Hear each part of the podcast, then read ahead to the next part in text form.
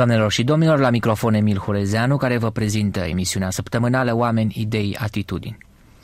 Săptămâna trecută ați putut asculta prima parte dintr-o convorbire radiofonică mai lungă pe care am avut-o cu profesorul de istoria științei de la Universitatea din Regensburg, Germania Federală, Imre Tot, original din România. Imre Tot s-a stabilit în Germania Occidentală în 1969 și s-a impus în anii care au urmat ca un eminent specialist – Conferențiază și ține cursuri frecvent la marile universități ale lumii, de la Princeton și Harvard, la Sorbona, Oxford, Berlinul Occidental sau Tokyo. A fost ilegalist, unul dintre puținii comuniști ilegaliști din România și a rămas în ilegalitate, ceea ce și mai puțini au făcut-o, și după ce partidul a pus mâna pe putere. În 1951 a fost suspendat din partid, iar în 1958 exclus. Atitudinea critică față de regimul comunist din România l-a ținut la distanță de decorații sau funcții mari și mici. Imre Tot a fost un observator lucid al spectacolului social-politic românesc al anilor dictaturii proletariatului, dar mai ales el a fost și este încă un mare dezamăgit. Idealurile de justiție socială ale tinereții sale aveau să fie complet răsurnate de realitatea comunismului aplicat în România. Astăzi vom asculta deci a doua parte a evocării acelor ani, a primilor ani după preluarea puterii de comuniști, o dare de seamă subiectivă și deci utilă și interesantă asupra infrastructurii, cum spun marxiștii, unui timp și a unei epoci. De prefaceri, într-adevăr, cum se spune la București. Imediat după ce am reușit să, să scap din închisoare, am reînceput activitatea și am luat așa contact cu ceva care se intitula partid, un lucru destul de obscur, care cred că n-a fost recunoscut ulterior oficial, și mi-am închiriat o cameră mobilată undeva, se chema strada Clarului de Lună, cred, la Cluj. Era o, un fel de casă conspirativă? Nu, nu era nu, casă nu. conspirativă. Devenise prin faptul că... Eram, era o pensionară maghiară, soția unui fost muncitor mizerabilă, care închiria pe un preț mizerabil o cameră mobilată și eu mă dădeam drept student. Și ce ați făcut acolo? Manifeste? Am scris primul, probabil că unicul manifest împotriva dictatului de la Viena, în ungurește, desigur, adresându-mă populației și muncitorii maghiare, chemând-o să se rescoale și să, să anihileze acest dictat fascist, Comuniștii maghiari, comuniștii maghiari de altfel s-au pronunțat pentru dictat? Nu, împotriva dictatului. Împotriva dictatului. Împotriva dictatului. Uh, în întregime? În întregime. Partidul s-a pronunțat și comuniștii toți împotriva dictatului. Cel care erau câteva cazuri care au avut atitudini de compromis au fost eliminați. De aceea spun, stânga era absolut și nu mai e stângă și personal oamenii de stânga, atitudinea era antifascistă în orice se face, independent de orice, ce vine de acolo, fie bine, fie rău, oricum trebuie refuzat. Din acest punct de vedere nu există nicio discuție, nu a existat niciun fel de tremurare de mână, asta era absolut clar.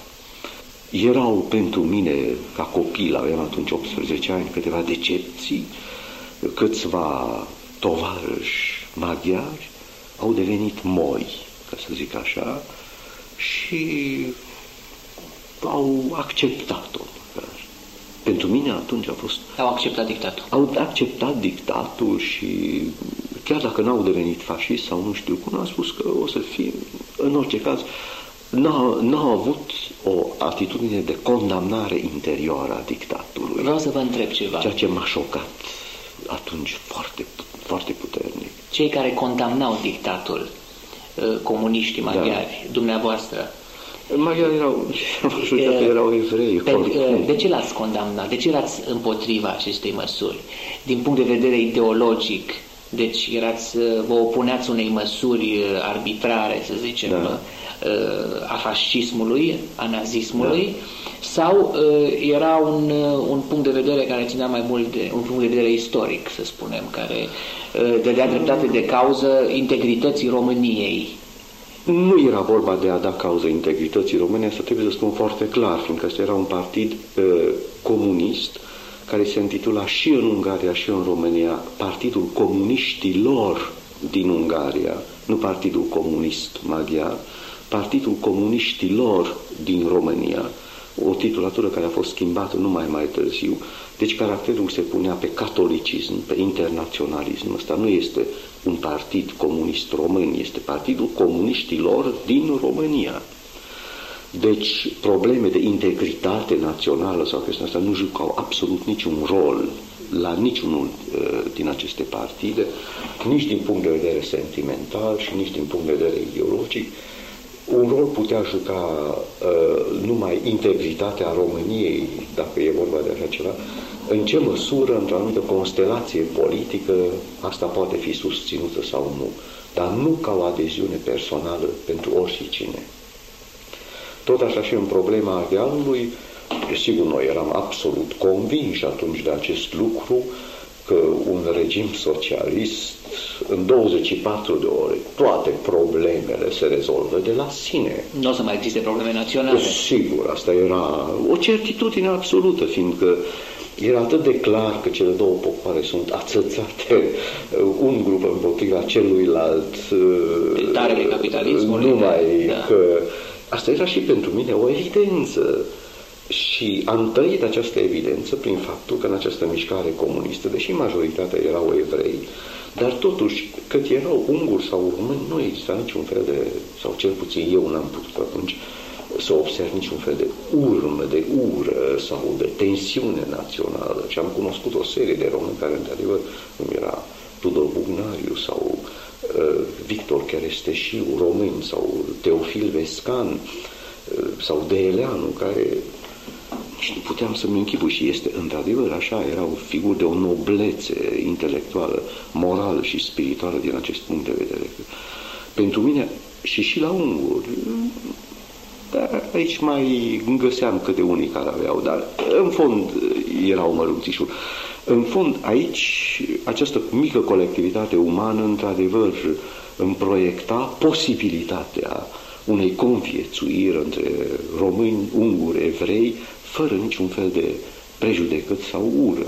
Pentru mine era evidența însăși, dacă mâine vine un regim democratic, social, care nu cunoaște aceste tare, toți se vor uita unii în ochii celuilalt el a venit la un moment dat Sigur și totuși da. nu le-a nu le rezolvat. Sigur că da. Uite, și aici trebuie să spun un lucru. Tonul general al foarte multor prieteni ai mei este acela de a spune că am fost înșelat sau că am fost mințit sau că am căzut victimele unei înșelătorii. Nu este așa, cel puțin în cazul meu nu pot să spun acest lucru, nu pot să dau vina pe absolut nimeni că ne-au înșelat E vorba de o înșelătorie pe care istoria o face în fiecare zi. Este o istorie care se repetă întotdeauna, dacă vrei, o, o calificare umorifică, discrepanța dintre teorie și practică, da. desigur asta este. Dar când o utopie sau o concepție umană s-a putut oarecum realiza în realitate, nu poți să realizezi o ecuație matematică, în hidrodinamică exact. Cum poți? Aparține normalului că acest lucru că a ieșit cu totul altceva. Ce a ieșit?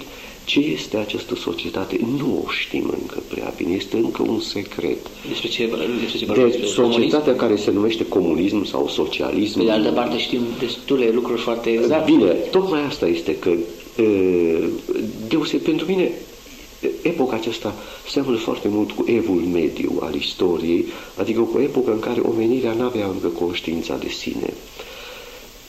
Cunoștea anecdotic toată mizeria, toate omorurile, ă, tot ce se comitea în numele iubirii creștine, se știa, toate intoxicațiile, otrăvirile, conspirațiile, nedreptățile erau consemnate și știute. Dar nu știa, nu avea conștiință de sine, care începe cu renașterea de altfel. Acestui regim lipsește un Marx sau îi lipsește, adică cineva care să-i facă o analiză care nu este numai necruțătoare, dar este o analiză a unui entomolog, cum a făcut, de exemplu, Marx societății capitaliste din secolul al XIX-lea, ă, sau nu știu cine, Tocqueville sau alții, dați încă șanse comunismului. Are încă șanse istorice comunismul. Nu știu în ce măsură, ce, ce înțelegi prin șanse istorice. Are vedeți, șanse. Vedeți uh, realizabil un stat comunist A, uh, nu, nu, de tip nu, social, nu, de, acest de, sens, de nu, tip nu. socialist, Nu, nu, democratic, nu, așa cum acest l-ați sens. visat Nu, când te-am aveați, înțeles.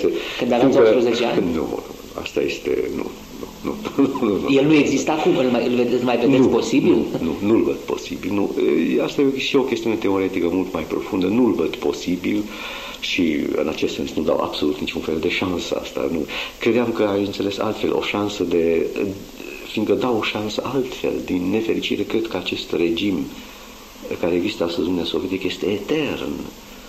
Fiindcă răspunde uh, în realitate, e acum independent ce fel de uh, justificări teoretice îi se aduc, uh, uh, răspunde la ceva, este eternitatea cadavrului, este un fel de bizantinism nou. Nu uita că acest, uh, acest imperiu bizantin era un cadavru care a trăit timp de o mie de ani. Fiindcă n-a avut alt, n-a produs altceva și n-a avut altă virtute decât a studia tehnica supraviețuirii. Nici o concesie, n-a făcut niciun pas înainte. Bizanțul n-a căzut în mâna turcilor, fiindcă turcii au fost atât de puternici. Asta nu încerc acum să-ți fac Da. istorie. Dar în orice caz, apare din punct de vedere al Occidentului, dacă vedem producția Occidentului în acest timp, Bizanțul și istoria, apare ca o formidabilă și rafinată tehnică a supraviețuirii unui cadavru. Și au Asta, reușit. cred, asta credeți că este Uniunea Și Sovietică? cred că astăzi? este, m- mâna sovietică este mânuită cu mă- măestrie cum poate acest cadavru supraviețui și că aici le prorocesc o reușită imensă. Spinoza, care a scris această frază teribilă, tot timpul repetată, non ridere, non lugere, necrede testare, sed inteligere. Nu-ți bate joc, nu râde, Mm, nu, să nu ai ură sau compasiune, înțelege. Fiindcă există, de exemplu, și în România și în Uniunea Sovietică, uriașă literatură de demascare. E foarte bine, foarte... Nu există încă un Balzac sau un Flaubert în acestei societăți. Și demascarea este foarte bună, nu vreau să spun nimic, dar nu este o sursă pentru o literatură reală, cum nu este nicio sursă pentru o adevărată înțelegere istorică, demascarea. O să spun adevărul acum despre procesul cu tare sau despre Stalin. Acestea sunt lucruri foarte necesare, dar aduc înțelegerea lucrurilor la un nivel care încă este insuficient. Da. Ca să revenim Da. la realitatea istorică. Eh, Care sunt experiențele dumneavoastră politice și intelectuale în perioada 1940-1945 la Cluj? Da. Câteva exemple, câteva amintiri mai E puternice. greu uh, din această perioadă să-ți spun, am fost foarte bolnăvicios și bolnav în această perioadă, am stat mult. Uh, Eu am fost rănit foarte grav în închisoare, fiindcă după ce am scris aceste manifeste, desigur, uh,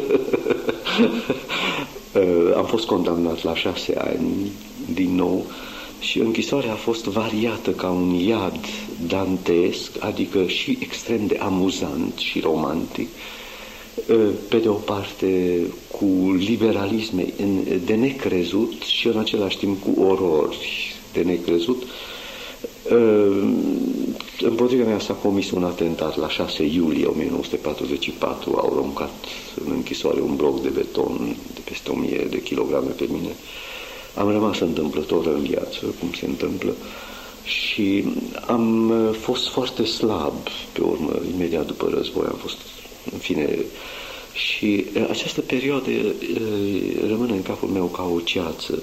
Un singur lucru când știu, adică când am început să reiau așa lent, încetul, încetul, un fel de activitate, eram devitalizat într-un sens fizic, într-adevăr. Ați fost închis, deci până uh, în 1945? Nu. Până, am, fost în, am fost închis până la sfârșitul la războiului, sfârșitul da, am războiului. fost în spitalul uh, militar, în secția de închisoare a spitalului militar am fost Am fost netransportabil spre norocul meu, de aceea n-am fost transportat când a fost evacuat spitalul. Am fost lăsat acolo și vrei, am evadat. Am ieșit pe poartă, că a fost un fel de interregnum fără stăpân, așa, vreo săptămâni de zile, tot orașul era plin de dezertori, adică nu era un lucru deosebit, nu era o evadare specială. În orice caz, acolo da. am rămas și când a început recrutarea, când uh, Ana Pauger a preluat Ministerul de Externe, desigur, da. eu atunci am plecat din Bucure- la București, mai târziu, fiindcă e, generația mea, adică această generație de evrei unguri comuniști cu o mare cultură marxistă, desigur că a început o recrutare masivă și având toată încrederea regimului și pe drept cuvânt, desigur. Am fost poate unicul din acest grup sau din această generație care am refuzat să particip. Uh până în 48. Ceea ce a fost și o, o decizie foarte cu minte și deșteaptă ulterior. Da. A fost foarte greu să o iau, fiindcă... Am trecut cam repede la da. 48. Între 45 da. și 48. Da. Era o perioadă foarte da. tulbure, nu? Probabil, da. Ă, avea certitudinea că regimul comunist se va instala Absolut. în România? Deși, cum îți spun atunci, trăiam într-o oarecare ceață, pluteam, era, aveau și cauze fizice, probabil, deși am participat formal în mișcarea comunistă, eram unul din în tineretul comunist, n-am fost luat în partid. Am fost ținut de De altfel, încă un lucru așa personal, n-am avut niciun fel de decorație, adică n-am primit nici măcar medalia antifascistă. Am fost unicul din toți cei care au participat sau au avut contact cu mișcarea ilegală care n-a fost de fapt o decorație, ci un fel de medalie, așa zisă medalie antifascistă, 5 ani de la eliberare. Am fost unicul care nu am primit. Bine, partidul mai face și eu, mai făcea și atunci erori. Ă, această eroare nu putea să fie cu totul nesistematică. Știi, după având în vedere situația mea politică și... Uh, înțeleg că erați un uh, comunist uh, convins, da. unul dintre foarte puțini comuniști convinși uh, în raport cu populația țării. A, cu... în raport cu populația țării, comuniști convinși sau neconvinși au uh, o cantitate cu totul neglijabilă. Din punct de vedere electoral, dacă vreți. Da, nu, da. nici nu vine. Ați fost conștient la alegerile din 46, erați în da, atunci, da. ați fost conștient în întreaga perioadă între da. 45 și 48, da. da, în special în marile momente, da. instalarea guvernului da. Groza, da. după aceea alegerile da. din 46, erați conștient ca da. tânăr comunist da. convins da. de măsluirea istoriei? Da, absolut. Ai țin minte și acum, asta era un lucru absolut deschis. Păi se vorbea între noi în râsete, în banc, felul cum se numără și cum se măsluiește. A, deci, deci toți comuniștii erau conștienți Absolut, dar nu exista.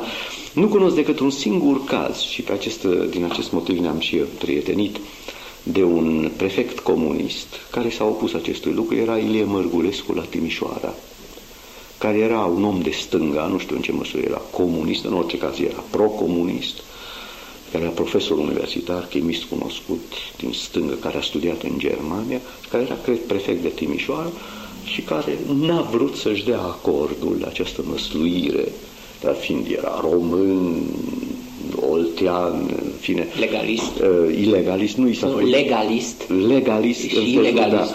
Da, dar uh, a fost destituit, dar nu i s-a întâmplat nimic. Pe urmă a devenit ministrul învățământului, șeful meu, unde biroul său a fost de altfel totdeauna absolut gol, mă chema pe mine numai și stăteam de vorbă și îmi spunea, eu sunt ministru aici, nu vine niciun act de iscălit. Deci era un personaj onest, au fost și personaje oneste.